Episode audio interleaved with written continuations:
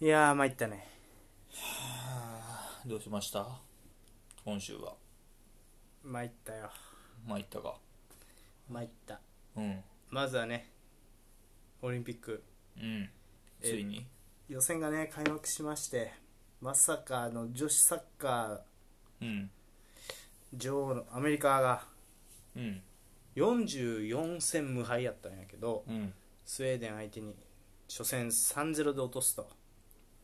結構やられたねそう一方ねなでしこうんジャパンは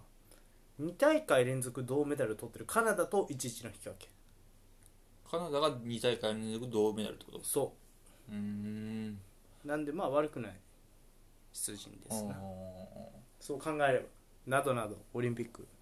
ーワンバックえ違うそれはアメリカや、アメリカうん、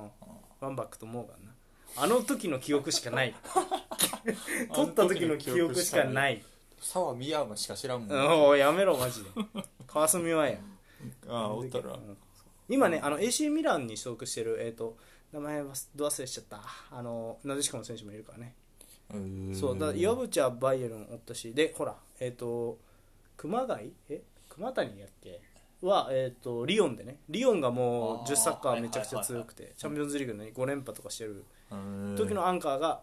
そそうそううそうそう1シーズンだけかは分からんけどうんとかまあまあまあレベルは高い、まあワールドカップの旅だからなうん、楽しみではありますうんな感じでねちょっとただねやっぱ観客いないとやっぱ盛り上がりにもまあまあ仕方ないんやろうけどね欠けるなかけるな大日本男子の大代表戦勝ちましサッたカーねアナウンスはしてたけどな場内アナウンスは選手交代の時とか確かに意味あんの誰にかやってんのか意味あんのかって、そうやねカメラボールしか映してなかったしやめろマジでそれは カメラが謎にボールだけを必要に追いかけ回すってやつやろうそうパントキックまでそんなボール追いかけんでいいっていうやつやろん うん参った ねいや参ったね参ったねということでまあ一度で買ったんでねうんよかったですよな、もうね楽しみはねあのー勝ち進めばもうリシャルソン対吉田麻也とか見れるんでそうやなまあグループステージまだ抜けれるかやなそうそうそうまあうそうまあメキシコは強いっぽいんでねうんえーフランスがフランスしてたからユーロでもフランスしたし、今大会もフランスしそうやからまあまあまあとりあえずメキシコ相手にまだチャンスはありそうやなううんん頑張ってプレッはいニュースのコーナー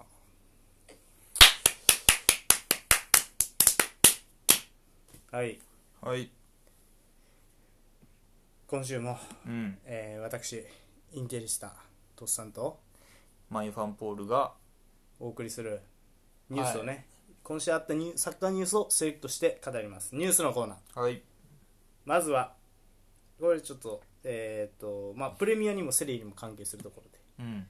ウエストハムフェリペ・アンデルソンのラチオ移籍を発表、うん3年ぶりの古巣復帰、 3年かうんうんウエストハム史上最高額の、あえー3600万ポンド、まあ、54億、あうんまあ、結構やね、結構ようん、でプレミアに初挑戦うんの時は、えー、と36試合で9ゴールやったんですが、うんムイズの下では輝けずあーえー、と昨シーズンレンタルしたポルトでも10試合にしか出場できなかったとレンタルやったんや昨シーズンうあただもうすでにねメディカルメディカルも受けてーサンリー監督率いるチームにも合流してるとうん移籍金は300万ユーロ3億9000万円が損したねウエスタムはそう今後さらに同選手が移籍した場合その移籍の50%を受け取る権利をウエストハムが持つってまあうん権利なんですがまあこれはねまあいやーそうか思ったよりは活躍できんかったねフェリペ・アンデルソンといえばもう一時期ねマンチェスター・ユナイテッド行く行く先の一員として知られて てそうやなそうスナイデルビリンコビッチ・サビッチフェリペ・アンデルソンぐらいの勢いで行く行くと言われて行かなかったじ確かにもうラツィオでやってる時はすごい選手いやついやって言ってて決まった時ウエストハムやってたウエストハムは ええええんやって思った記憶があるなうんまあでもそこまで大活躍はできずって感じだったよなそううやねんうんラツィオ戻ったらどうですかねいや活躍すると思うよ、ああするうんサッリうん、ああ合うと思あーまあでもドリブラーやんなうやけどうーんなんやろなんやろなドリブラーやねんけど別にその力ずくでいくタイプじゃなくてうんうま,、うまさとか連携できるタイプでもあるから、うんだからいけると思うなるほどねそう俺の顔見てみ全然喜んでないやろどないすんねんマジでサッリにこんな兵器与えてお前いやわいや本当嫌だわもうそのアンデルソンとさインモービレ並べるとかマジ凶悪すぎるんよもしやってきたらなるほどねああいやこれは楽しみやなちょっとそう楽しみなんやろうけどうんそのそうそうそうただねまあまあ普通にまあそうセリエファンとしては楽しみよやっぱうん復帰やし、まあ環境面あったんかなみたいなやっぱりセリエ以外では合わんかったんかな、うんだから元の環境に戻るっていうのはまうんあ喜ばしいことやし、うん両手を両手をね広げて迎え入れたいがしかしまあライバルライバルというかね、まあまあ、うんちょっと、そうなんですよ、もうちょっともう、勘弁してほしい、 あの強い、強いというか、優秀な監督が来すぎた、今シーズン、あー一気に、どうしたんだみたいななるほどねことを思ってます。うんはい。イングランド方面、はいまあ、というか、今回はバラバラやねんけど、うんレスターが、セインツ対対談のバートランドを獲得2年契約、んバートランド、もう31歳ですよ、まあ、バートランドといえばあのチャンピオンズリーグ決勝よね大抜擢。ああもうそっからだいぶ経って31歳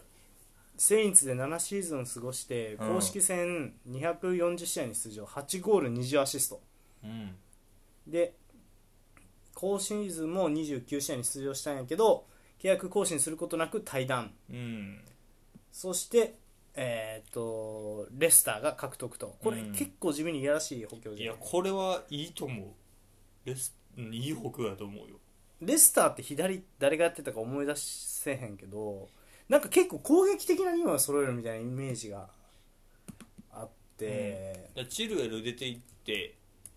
ああそうかチルエルそうか出てってんのかえーとパッとできへんけど別に悪くなかったんよ今年やってた左サイドバックもレスター内容は昨シーズンかあー、うんだけどまあバートランド来たらいいと思うよやっぱバートランドの方がというか経験値はもちろんあるし、なるほどね、まあ、ひちなみに左はトーマス うんうんルーク・トーマスイングランド人20歳若いねそうそうそうなるほど若い選手とかでなんとかしてるわけかまあまあまあでもバートランドはまあ経験豊富というかね一枚前もやるやんバートランドってその守備固めとかの時もやるやろうしああはいはいはいはい、うんそうやね確かにないろいろろんなそうそう経験があるあとカスターニュか左はカスターニュにもやってるなあーなるほどねでまあままああでもバートランドの方が硬いイメージはあるね守備がそうねまあ体張れるイメージあるというかスピードあるイメージがあるというか3バックもやるやろうからウイングバックも全然できるやろうし、ああそうやねううんん、いい補強やと思いますねこれはうんうん楽しみなうん楽しみですな楽しみですよはいそんなちょっとねプレミアム方面じゃあちょっとダダダと参ります、まずはエバートンはいタウンゼント獲得さらにエバートンうんえっ、ー、とグレイはいえっ、でー、とさ、デマレイ・グレイ、うんえー、と元レスタで今レバークーゼンやってるねあそうなんやそうそうそう、ーんこの2名を一気に獲得、うんまずみんな大好きタウンゼントタウンゼントみんな大好きだよねそんなことないよ多み分んな大好きやろみんな大好きじゃないレバートンはタウンゼント獲得タウンゼントはうんもう30か、タウンゼントもねトッテナム下部組織出身、うんでえっ、と1516シーズン途中に入荷するで、うん翌シーズンはクリスタルパレスでうんフリーと、でその後エバートンの監督にベニテスが就任して今ね今、うんそしてベニテスと、えー、入荷する時代にあなるほど組んでたっていうことでタウンゼント獲得ですまあなんか前ちょろっと言ったと思うけどやっぱり縦に速いフォワードフォワードっていうか縦に速いウィンガうんーは好きなタイプというか442で基本考えてうん攻撃も守備も考える人やからっていうグレイもそうやねじゃあそうそしてグレイレスター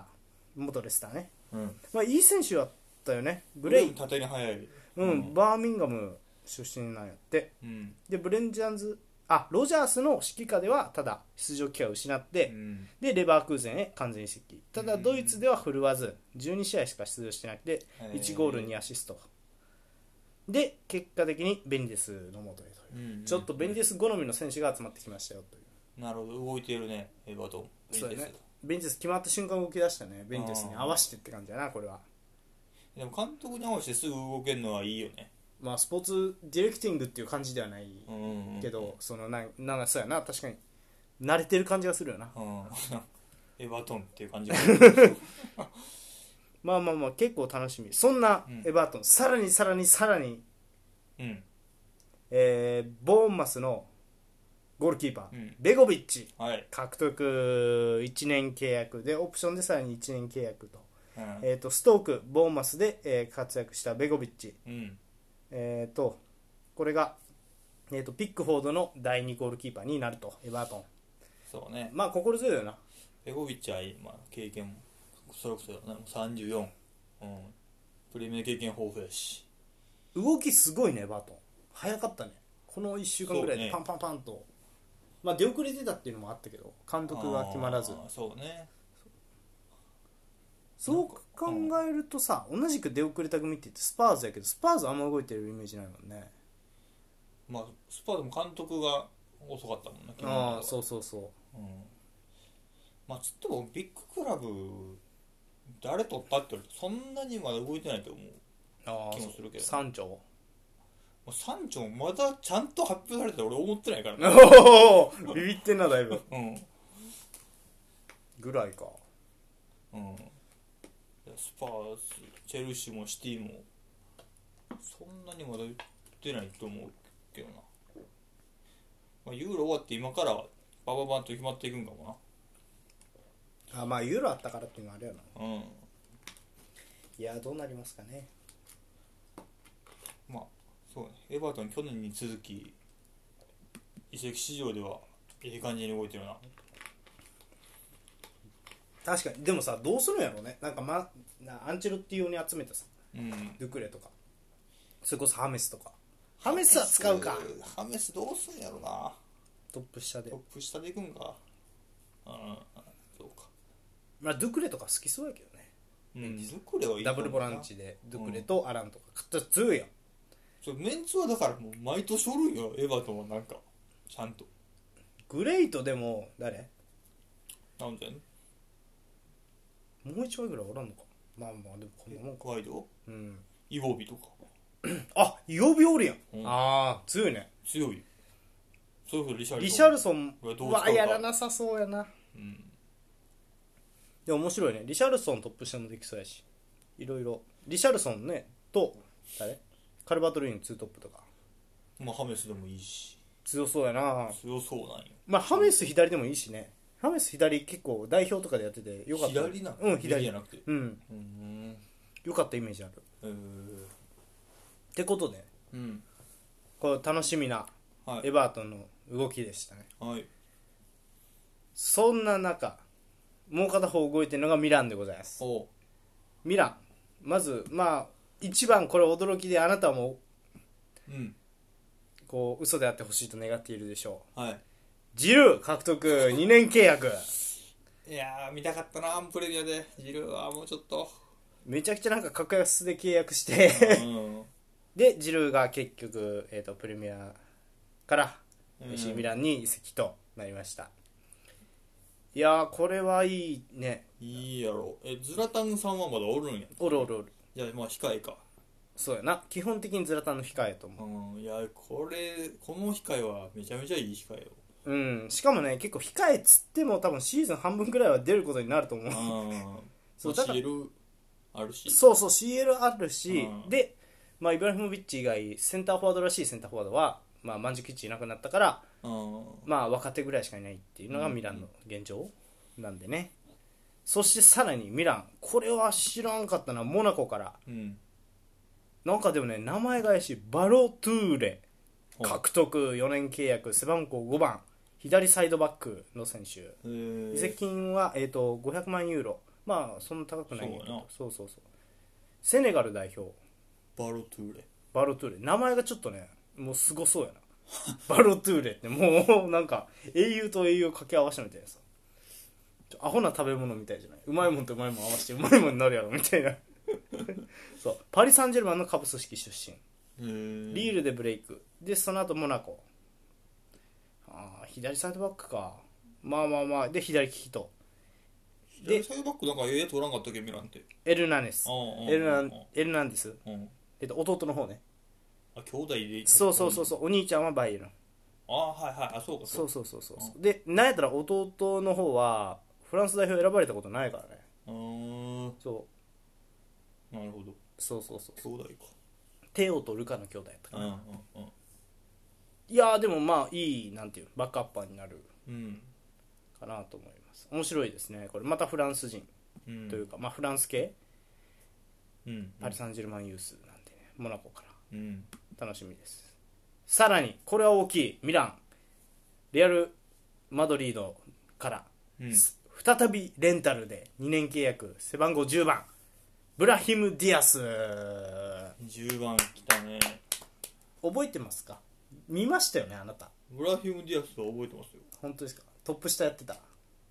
あミランでってことはいそうですそうですあミランのブラヒム・ディアス俺見てんの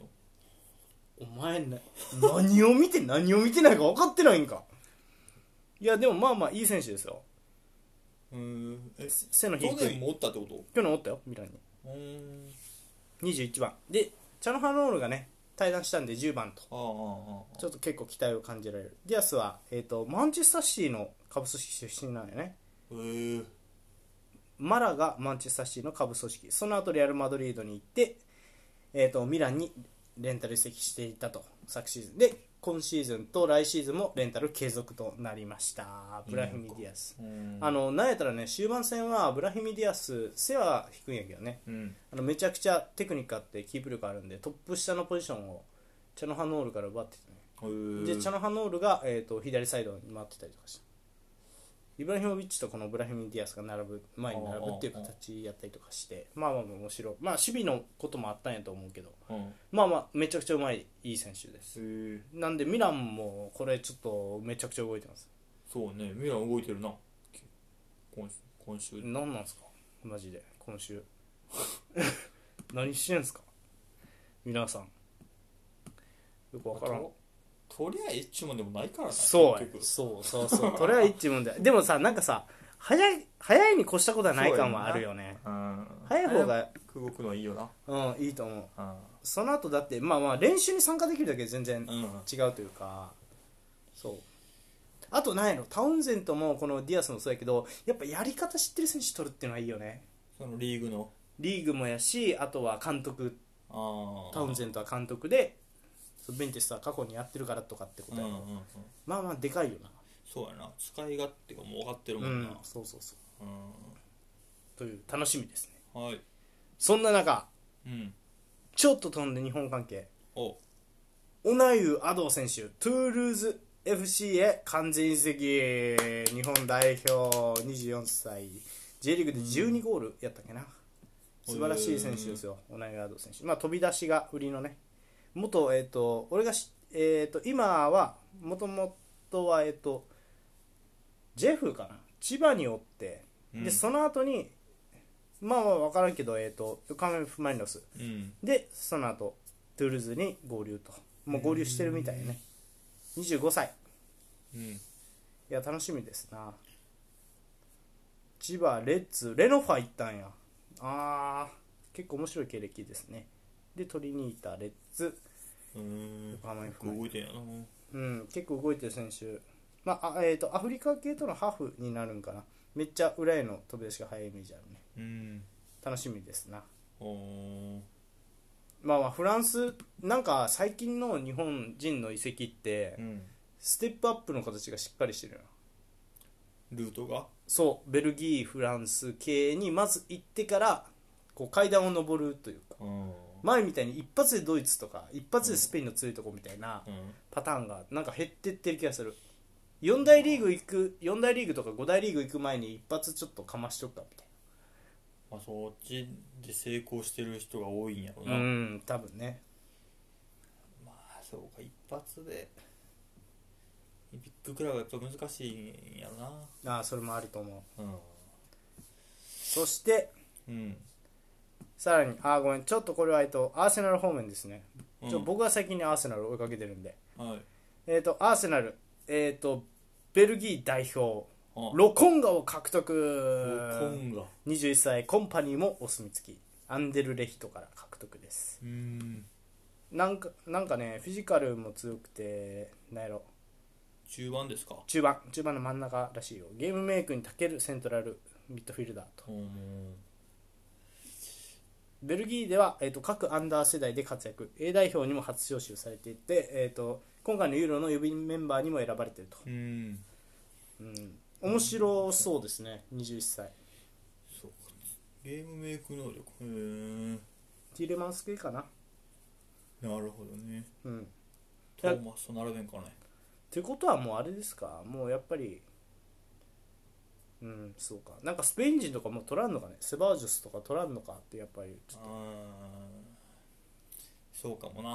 もうあれも移籍したしねあのね俺が好きやったゲンドゥジとかゲンドゥージなうんゲンドゥージも干されてたもんなうんうん喧嘩したんやろあれ確かうんなんかアルテタとは仲悪かったよやらねかしたらしいなアルテタは仲良かったんやけどエミリとはうまいこと言ってたよねうんまあまあまああーただねアーセナル結構動きいいと思いますねこれはロコンがロコンがうん参りましたまあアンデルヒトは結構ねまあルカクを生んだクラブアンデルヒまト、あ育成とはよく聞くよなんでる人からとううまいんでねまあ楽しみでさあな、うんそして悲しいニュースも1個ありますよはいロッペンが2度目の引退うんアリエン・ロッペンえっ、と1年前私はフローニンヘンの選手としてカムバックすることを発表したとうんエネルギーと熱意を持ってこの冒険に、えー乗り出したただ、け結論から言えば試合時間数は残念な結果となったとうんで最後の試合の後将来のことをじっくり考えて決断すると言ったで、えー、と理性と感情は正反対でとても難しいとうんそう私のサッカーの心は、えー、とフル出場という究極の目標を掲げていたとうんでもまあそれが厳しいとで結果的にもう引退するっていう形になりました1年前やったんかあれはそうそうそなるほどなまあ37歳うまあそうですねまあえっ、とまあまあ全盛期は多分、ね、とバイエルン時代そうやな8回のリーグ優勝に加えてビッグイヤーも掲げたうんバイエルンででえっ、とバイエルンで1回現役を引退したものの新型コロナウイルスの影響で財政が逼迫していたフローニーヘンの助けになるために1年後にな現役に戻っったと、あーただその後にね、えー、と長期離脱を強いられてあー 2, 度目の引退となりましたいやまあーしょうがないそうやね怪我はうんあつまあ怪我はやっぱりちょこちょこあったなロッペンは多かったよねうん確かにねまあまあまあそうね結構でもなんやろ長かったもんねだって2000年代前半からさ活躍がめっちゃなかったよね10年代の後半までずっといたそうイやなメージがあるからうんもうなんやろ20年近くずっとなんか見てたイメージ20年もないかな、でもなんか15年とかずっ見てたなビッグクラブばっかり言ってたもんな、と、うん左利きのカットインあてかまあなんやろだからさよく新しい選手出てきたらさあのセリエのロッペンとかさ、いろんな、いろんなロッペンがいたよねそそれぐらいロッペン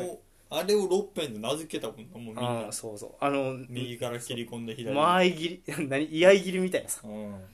すごかったなロッペンな分かってても止めれないロッペンでしたねうん、そんなオランダ方面ですが、うんまあねこうやって去っていく人いれば再び現れる者もいるとうんこれ噂ですがオランダ代表ファンハール氏を新監督にし招聘かとうん現地報道結論は出ている段階と言っています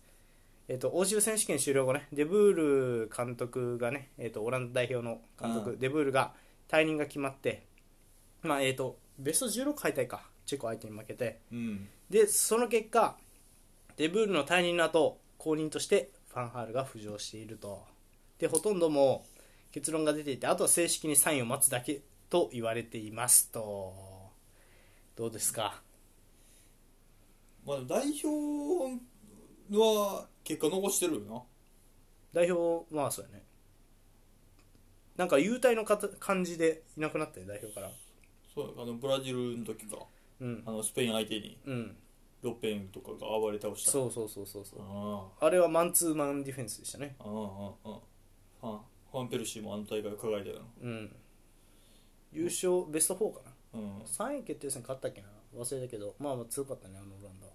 まあ代表的にはいいことなんかなどうですかねどうなんですかねどこまで勝ち出るのかっていうのはうんちょっとうん俺は結構興味あるけどね個人的にはいいことないけど 別になんかさでもあれ見てやっぱあの時期ってさやっぱあったよね差がその代表レベルとクラブレベルで差があるなうんみたいなうん戦術うんうんなんか軽く言うけど今ってちょっと少なくなってる気がするよね何があのーエンリキは現場持ってきてもすぐさクラブレベルでもすぐ結果出したよね代表でも結果出したけどうんうんうんそうでなんやろうなマンチーニもあのサッカーの内容やったらセリア戻ってきても戦いそうやもんああなるほどその代表との差がなくなってきてるんじゃないかそうそうそうチーム作りの完成度みたいな点ではデンマークとかもそうやったしさまああーイングランドもそあのー何堅守速攻方面ではあれは別にクラブレベルで通じてもおかしくないというかうんうんうんうん気はしたしねああいうサッカーなんかなんやろウエストブロムとかやったら残留しそうやなとかなんか思うしなるほどそうなってきてるんか代表も気がするなんか結構完成度が高くなってきてる気がするわその中でその中でううん、 この69歳まあまあもともと天才ですからね素晴らしいさあまあまあでも楽しみまあでもオランダがな弱くて弱いのはねちょっと悲しいからねやっぱサッカーファンからしたら、うんなんだかんだね、強くあってほしいよな確かうにん、うんという思いはありますなうん以上なんとなく去就関係のニュースでしたなんかあるなんか最う近ん移籍の噂とかユナイテッド結構騒がしてるよな、ポグバがパリじゃないかっていうのでがもこの夏にってことはあれう噂やんねんまあ噂やけどな全部、うんまあパまあ、ポグバは毎年毎年出るけど噂がうんいやーこ残ってほ残っていいんちゃうと思うよ今年はあーうんうーん出ていってほしくないねシンプルに願望うんうんそうねインテル環境はなんかいや噂あいやないですけどななんもないとうん特に特にはないかな特にないんちゃうああじゃああったわベジェリンおー興味を示してるみたいははははなベジェリン欲しいみたいなハキミの後あがとかもうんベジェどリうでンすかいやベジェリン頭のいい選手になったと思うよ、うんアーセナル、うん終盤でだからで若手も出てきてるやん結構サカみサカとかもいるうし、んなんか右のサイドバック出てきてるのか分からんけど、うんいいんじゃない別におーあのうん挑戦セリア挑戦も面白いと思うタイプ的にそんな違わないしハキミとそうスねプリントが速い、ううんんまあまあぐらいかなあとは特にないけどね、うんそうなんやでもあれなんやねポグバ出てってほしいああ岸君もあれやフランス人やねそうようんでポグバ出てってほしくないでバランは来てほしいしああバランねあーケインも来てほしいしバランねうんバランはいい補強やねまあ決まればねうん面白いねバランはバランはいい補強になりそうやわっていう感じですかねユナイテッドポグバってさそれはそうとうん伸びたと思うユナイテッドからに来て能力が上手くなったなみたいなとかまあ、うまくなったというか、うんポテンシャルはもう計り知れもう持ってたわけやもんそもそもうんを、まあ、出せてなかったと思う来た当初とかは、うんそれをちょっとずつ出せるようになってきてるんちゃうかと思うねあー伸びたかと言われれば分からんああ正直、うんなんかユベントスの時よりもフランス代表のうんあのプレー見たらうわ良くなったなって思うけど、うんでも守備が伸びてねえなとは思うああまだ真ん中で使えへんのお前何年経ってんねんみたいなことはめっちゃ思うね観点隣におって崩されんのかいみたいなスイスあーになるほどななんかうんそれは結構思うなただパスとかは伸びてるんやろうなとは思う見てうてんボックスの外からそうね長いのとかあそうそうそうあれはあんまりやってなかったからねうんユベントスの時はだからああいうのはおおって思うしうん思うけど守備は伸びんなうまくならんのか あれはとはそ思うかもしれんなうなあ難しいんかねとは思うまあ、だから最適なところは難しい選手なのかもな、うん難しいよねそうなると、確かに、うんまあ、インサイドハーフか左サイドやと思うんやけどうん、そうそうそうまあまあでもえっ、となんやろうなあとはまあそんなもんかね噂はケインはもうとんと噂ないに聞かないねまあなんか残りそうかなこの感じなどうなんやろなユーロ終わってからババッと決めにかかってんのか今むしろグリーズマンの方が騒がしてるもんな世間を そうねまあいろいろ、いろいろな、うん、いやーグリーズマンなどうなんやろうねうん来たらいいのにみんなインテルに 無料 で無料で来たらい い無料だったら応援するわまあそんな感じですかうんはいそして普通ニュースうんルークショーはい骨折しながらユーロに出場していたほんままですさかかあのルーク・ショーがねうんえっ、とどの時点でやったっけなえっ、とベスト16のドイツ戦で肋骨を骨折する怪我を負っていたとはあただ3試合プレーすることを選択その中であれだけのパフォーマンスを見せたとしかしマンチェスター・ユナイテッドではショーの健康状態をできるだけ早く評価したいと考えていて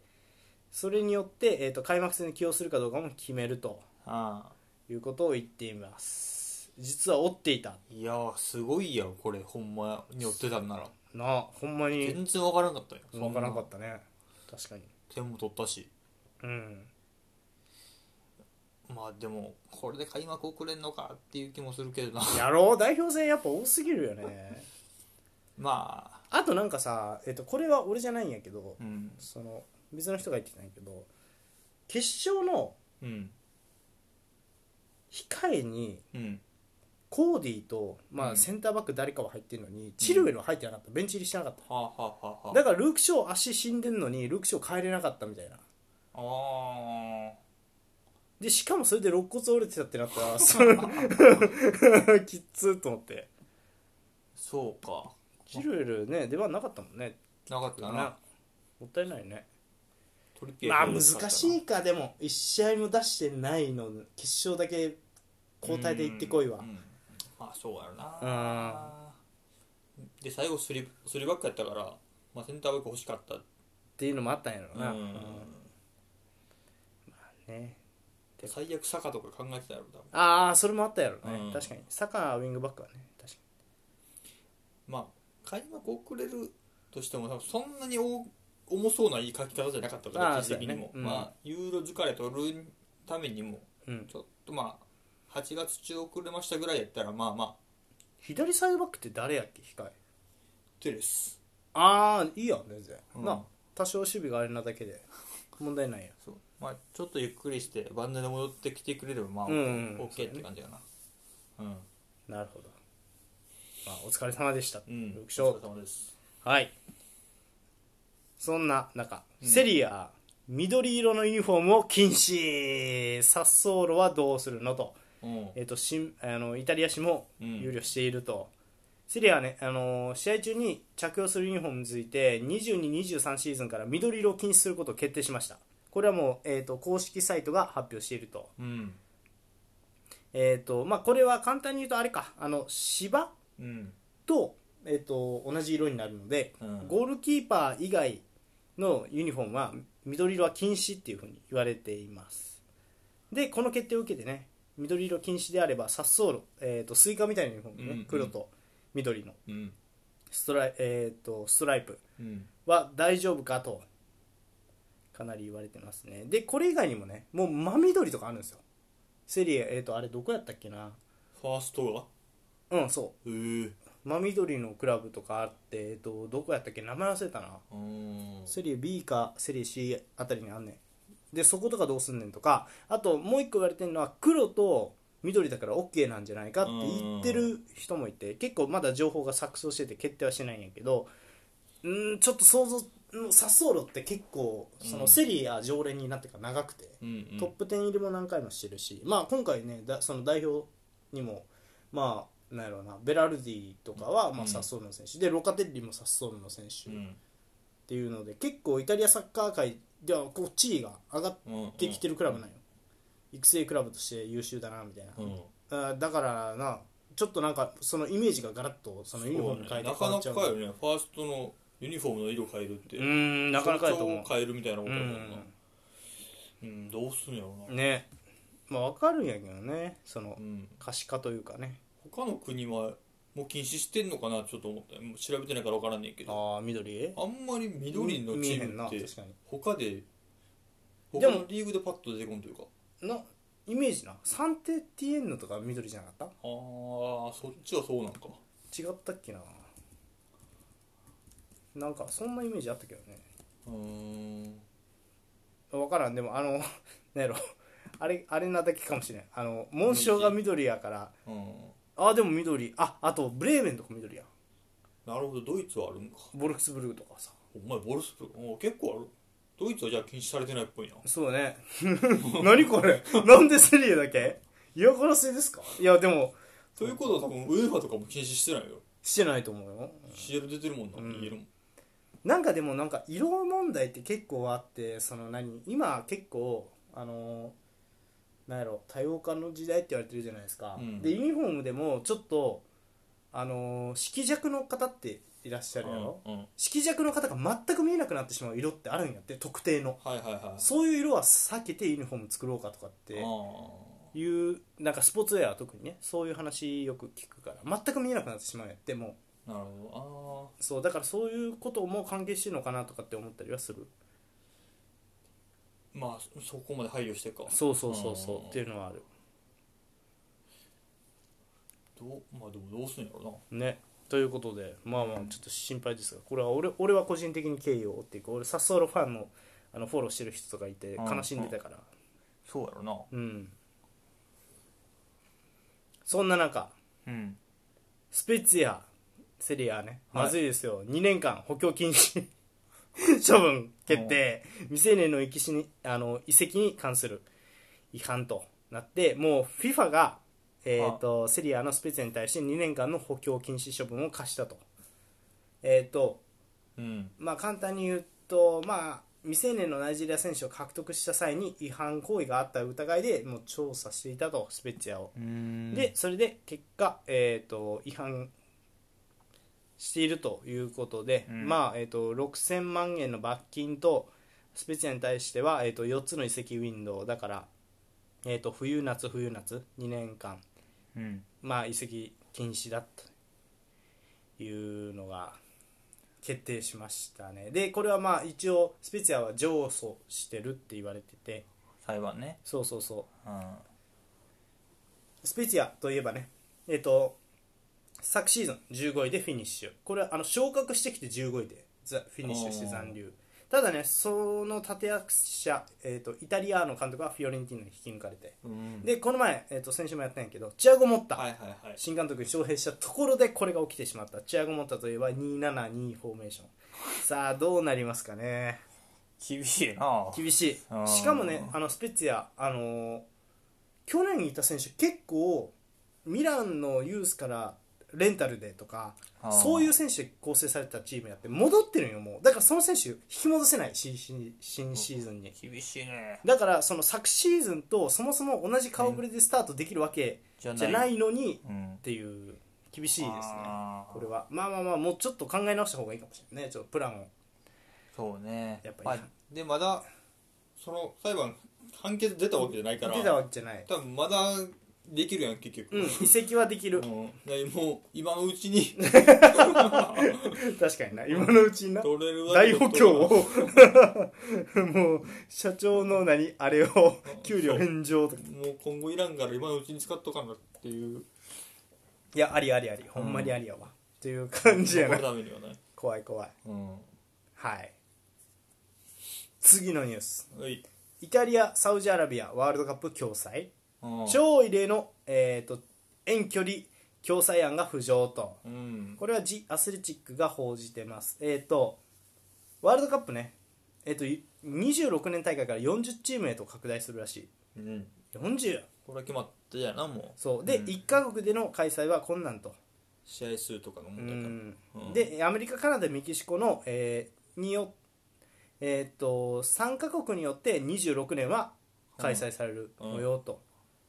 そうで、えっと30年にもうん30年にも立候補してるのほとんどが共催なんよね、うんウルグアイと周辺諸国、うんスペイン、ポルトガルで、えー、と英国とアイルランド、うんここに殴り込みをかけました、うんまさかのサウジアラビアとイタリアあー何の関係があ る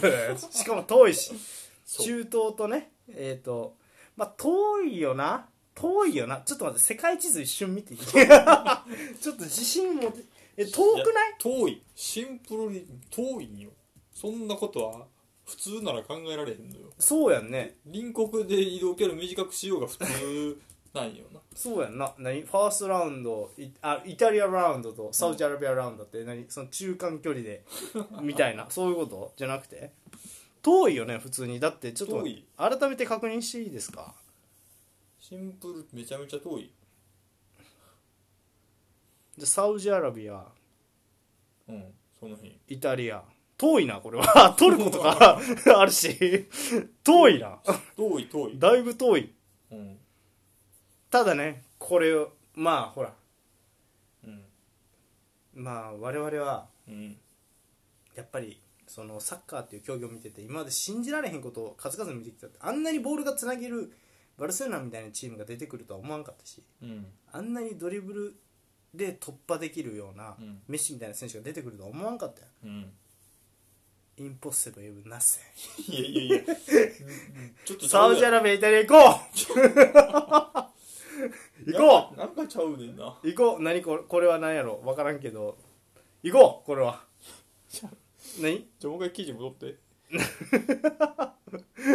なんなんあかんの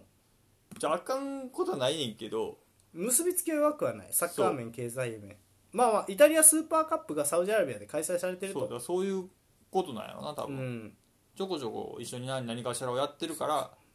ワールドカップも一緒にやりましょうってういう、んまあまあまあうんそうですねまあでもこれはちょっとな先週のこと考えたら今回のユーロでも移動距離どうのこうの言われてるわいけや違うだからもう ABCD はイタリアでやる、で EFGH はもう全部サウジアラビアでやる結構気候もちゃうやろで決勝はトルコいや中間の三角形やろそれはそれはもうトルコやユーロトルコや決勝はもうトルコに集結して最終的にはケバブでパーティーで終了3ならまだわかるよなんなんかそれならああほんまになああの確かにないまあもう正直イタリアサッカーファンやけど意味わからへん ねこれは利権が絡んでるとしか思えないよねまあまあまあなんかそうねでもどこがいいんやろうななんかさ英国はもうなさそうみたいな話出てるやんあそうなあのほらえっ、とチケットを今回ウェンブリーに入れなかった観客同士が衝突してはいはいであれなんかマグワイアのお父さんとかなんか結構重症になったとかってニュースになってて、まあ、ニュースになってないと拾えって話やねんけど なんかななんかちょっと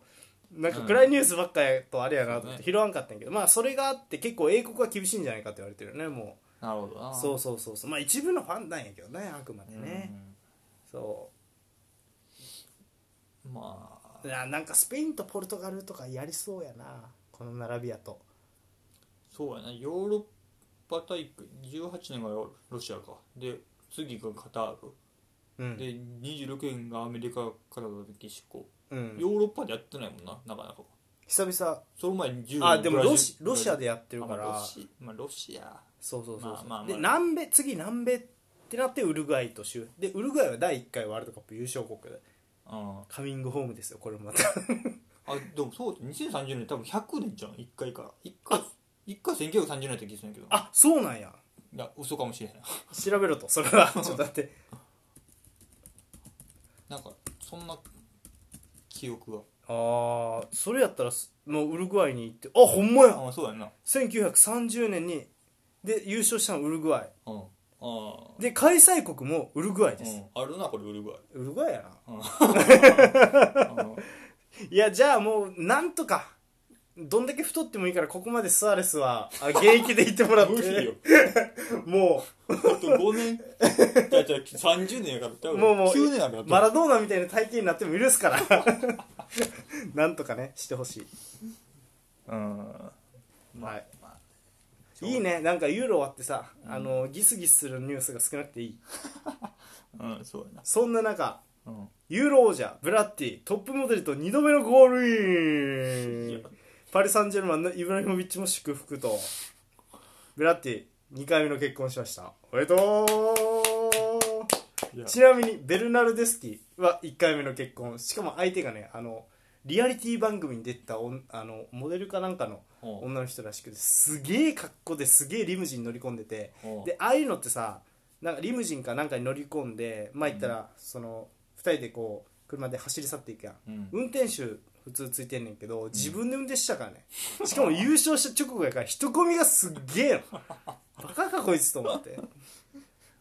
ーもうおめでとうまあおめでとうやない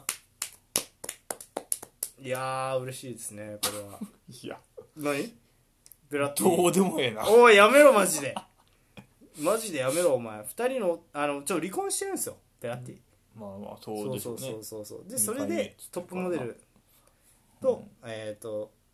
結婚とでこの結婚式がすごい、ムバッペシリグでラベッシあパストーレああイブラヒモビッチあーもうパリ・サンジェルマンのそうそうたるメンバーあが、そうやな来あてのるね記念撮影しててもうインスタがすごかったあーそうでイブラヒモビッチがなんかオリジナルメンバーを集めたとかって言って、なんか古くからいるモッタとかおーああいうメンバー集めてオリジナル PSG みたいなんであのへえっ、と何その中東資本になってから最初に集められたですね、ベラッティもそのうちの一人や、ーはいはいはいはいそいつらで写真撮ったりとかしててあんかっけえみたいなあーそうあとムバッペって背180以上あるんやけどそんなんあるのうん意外とあるんや183とかかなななんやけどイブラヒモビッチと並んだから170ぐらいですかみた いなでかーと思ってまあずらたまんなでかいなうんうんということでね、うんいやー楽しみですもうアメリカ人っていうのが怪しいけどなもうちょっともうこれ離あア婚メリカ人なんやうん、いやなんかアメリカのえっ、と何ああアメリカで活躍するトップモデルらしいうんアメリカの雑誌でいやーどうですかねわかんないですけどなんかうんイタリアの選手って離婚したりとかが多いからうんそうどうなんやろうなとは思いますが、うんまあまあまあちょっとこれはね嬉しかったんで個人的に、おめでとうございますおめでとうベラッティうんはいこれはちょっと意外なニュースその次うんオランダで開催されてるユース年代の大会うんフューチャー・オブ・フットボール・カップでうん新ルール実験ほ30分ハーフイエローカードで一時退場ドリブルでリスタート可能など5つの新ルールが将来的に導入される可能性もあるんじゃないかと言われていまうす、うん今回テストされたのは5つまず1つ目は45分から30分へのハーフの変更うんさあして、えっと、時間を短縮するだけじゃなくて試合が中断するたびに本当に時計を止めるプレイングタイム方式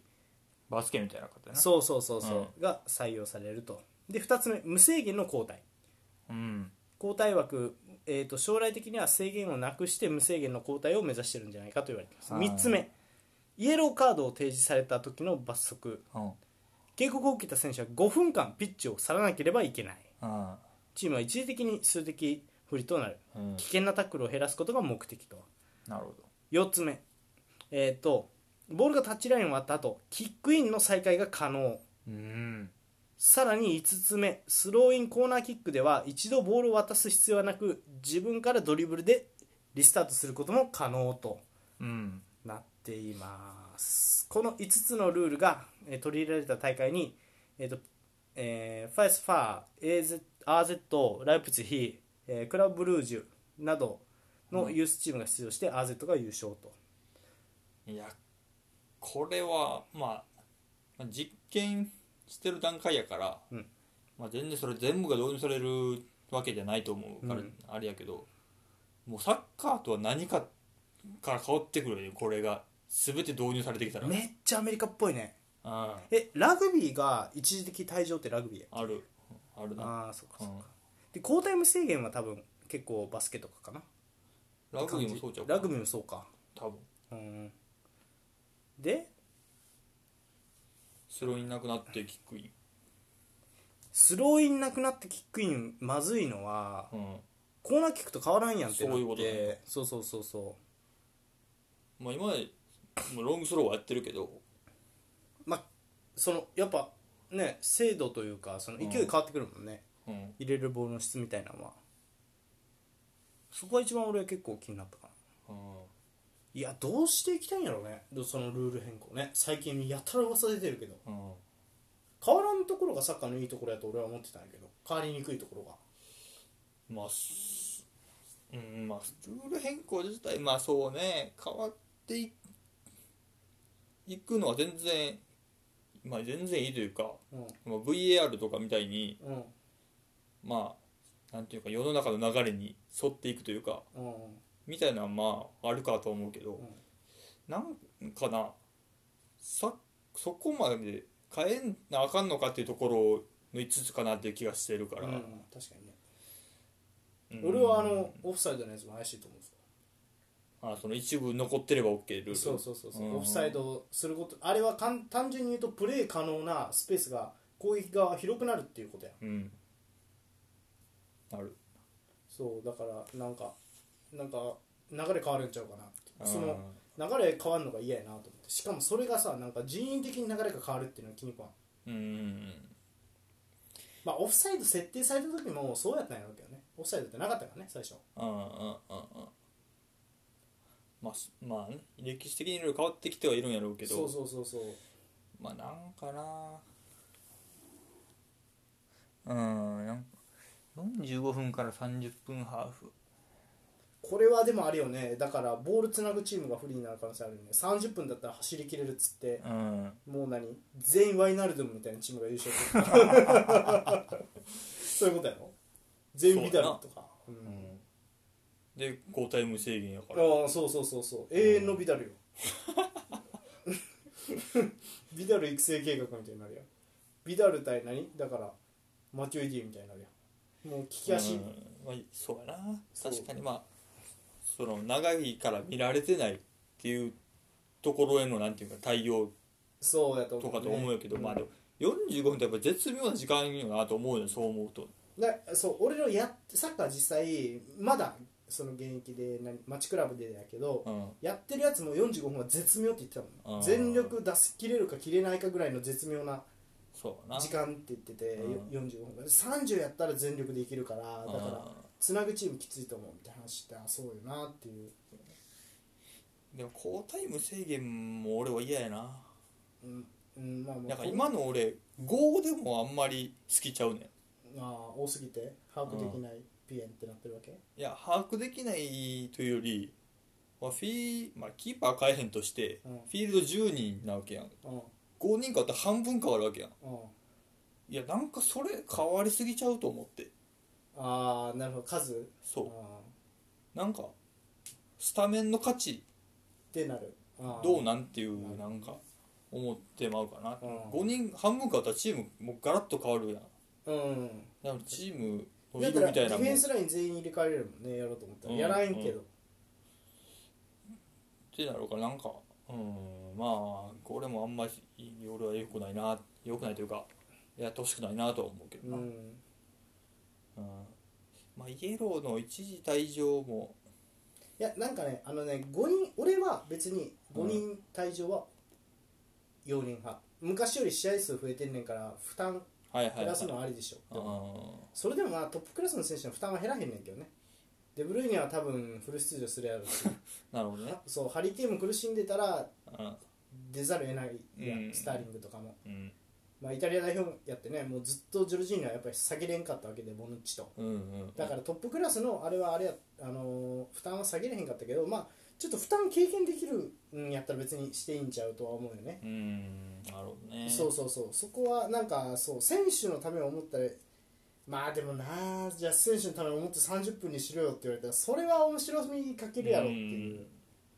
そうやな気がするかなうんまあまあ難しいですねちょっとルールはね、うん、なんかここはなんか保守的になっちゃうよなちょっとなんか今までこれが好きやったからっていうのがあって確かにあーまあわからんでもまあそれ何度も話すけど NBA なんかほぼ毎年変わってるもんなうん、そうなな90年代のバスケと今のバスケ全然ちゃうもんうん、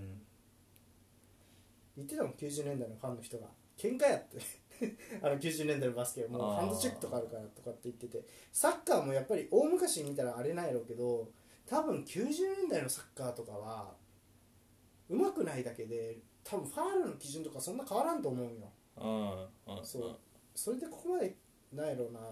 来たしで別に人気爆発してる間にそれってルール変更でさ人気爆発したわけじゃないやんうん、プレミアリーグのマーケティングがうまくいって人気爆発したって感じやんうん、そうね、サッカーのプレー、サッカーという競技のルールを変えるというよりも、外の、なんていうかな、仕組みを変えていってるというか、うん、そうそうそうそうそう環境を変えてるって感じだうねんサッカー見られる環境が変わったからそう人そうそう気が爆発しちゃってインターネットがあるからまあ人気が爆発したって言った方が早いかなプうレんミアリーグがあの見やすくなったっていううん。まあ、サッカー、それ、うん、まあ、そうやな。でも要は見やすくなった環境が変わって見やすくなったのはヨーロッパのサッカーだけじゃねえぞっていうのでバスケがすごい勢いうん、うん、うん。とかっていうことなんだねもううんアフリカ人がもうバスケうん、の勢いすごいからね今まあ、むずいね難しいけど、まあね、まあまあまあちょっとこれはもう見守るしかないよ我々としてはねそう意ね、見は持ちつつ、変わったものを楽しんでいくしかないじゃないんやけどね。うん。そんな中おうちょ意外と結構いってんの時間がタイムがね、えっ、とはいその次これちょっと面白いニュースですね次のニュースがえっ、とバイエルンの、えー、と厳しい給与ルールが明らかになりました、うん。えっと、バイエルン内部で定められてる、えっと、給与支払いのポリシーを発表してるとそれによると、えっと、年俸2000万ユーロ、えー26億円ぐらい日本の、うん。そうを超える選手は例外的なもの唯一レバンドフスキーのみはあ。それ以外はきっちりグループ分けされていてその中に収めているとグループ11500万ユーロから2000万ユーロ未満、えっと、これはノイヤー、ミラー、サネうん。で、えー、とおそらくキミッヒ、ゴレツカ、コマンについてはこのグループに挙げられるんじゃないかうんっ。て言われてるこれがグループ1、えーグループ2、えー、と1000 1000万ユーロから1500万ユーロ、うん。えー、とこれは、えーキミッヒ、コマン、えー現状ねキミッヒ、コマン、ニャブリとはあ。でグループ C が500万ユーロから1000万ユーロこれが、えー、とズーレ、ゴレツカらしいです、うんそしてグループ4は、まあえー、と5000万ユーロ500あ万ご500万ユーロかとなってるらしいねここまで細かく分けてるんやねなんかさすがバイエルンって感じすんななんかきっちり怖いですねドイツはルールバシバシと決めて当てはめていくっていうねおうシステマティック 以上ニュースのコーナーでした、は